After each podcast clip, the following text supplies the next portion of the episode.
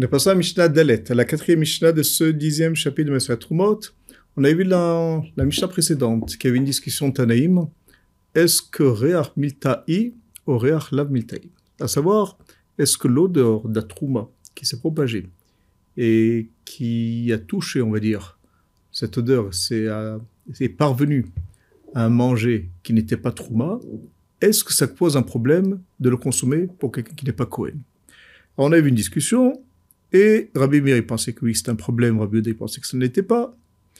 Et en fait, comme euh, on a vu même un troisième avis de Rabbi aussi, qui a priori euh, s'alignait avec l'opinion de Rabbi Yehuda, à savoir qui permettait que ce n'était pas un problème. Voilà. Maintenant, on va voir une Mishnah qui aussi va parler de ce problème de Réach, de l'odeur de Trouma. De quoi il s'agit? Tanur Shisiko Bekamun Kamon Shel Trouma. On parle ici d'un four qu'on a alimenté, qu'on a fait cuire. On a alimenté le feu avec euh, du cumin de Trouma. Voilà. Donc on parle ici du cumin. Cumin, c'est une épice. En général, les épices sont pas soumises au prélèvement, Trouma, Trouma, Asrot, mais le cumin, comme ça rapporte le Meiri, comme on le consommait, en tout cas à l'époque, en tant que mahal, alors euh, il est quand même soumis au prélèvement, euh, l'obligation de faire les prélèvements. Et donc, on parle ici de cumin qui était de trouma. Alors, ce cumin-là, on l'a brûlé, on s'est servi comme combustible, et on a fait cuire dans ce four du pain, du pain qui n'était pas trouma, qui était, de, qui était euh, du, du, du, pain rouline. Maintenant, c'est ce que Michel dit, va fabo. Va fabo, il a, il a fait cuire avec. Alors, la Michel nous dit, apat muteret. Le pain est permis, et la Kamoun. Parce qu'on considère qu'il n'y a pas le, goût qui a pénétré dans ce pain, mais seulement de l'odeur. Et comme l'odeur, c'est pas considéré, donc le Tana ici, il tranche, comme le pion de Rabbi Houda, que l'odeur, c'est pas un problème, alors il n'y a pas de problème de manger, de consommer ce pain pour quelqu'un qui n'est pas Cohen. Donc euh, voilà la, la donc elle vient confirmer la vie de Rabbi comme on l'a dit, qui nous dit que l'odeur n'est pas un problème parce qu'il n'y a pas de, goût. C'est pas qu'on a mis dedans, on a mélangé avec du cumin. Oh là, il y aurait un problème, évidemment. Mais là, il y a seulement réach et là, les réach lav miltaï. Bon, voilà, c'est ce que on voit de cette Mishnah.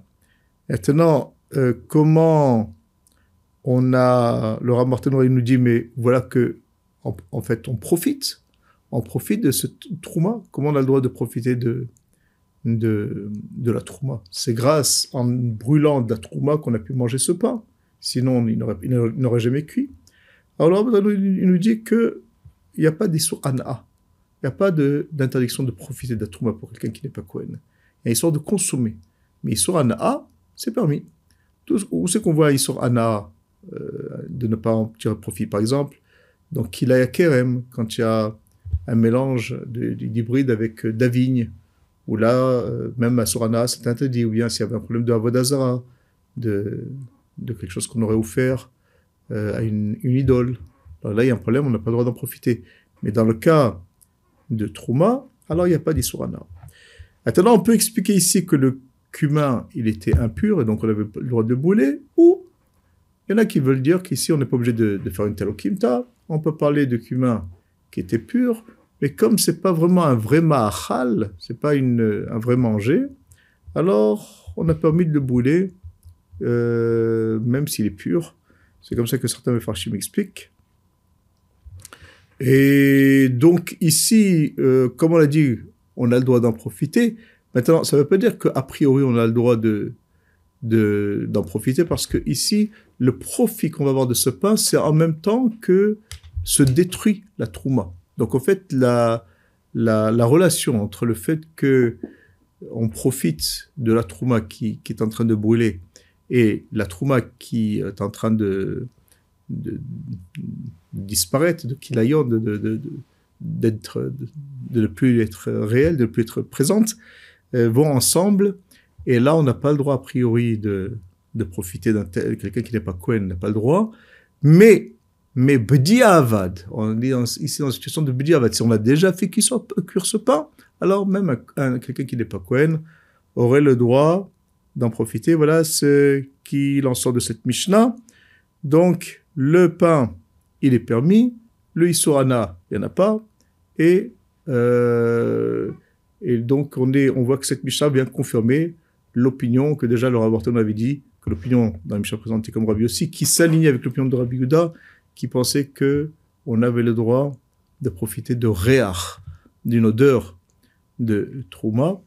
Euh, voilà pour le commentaire de cette Mishnah d'Alet.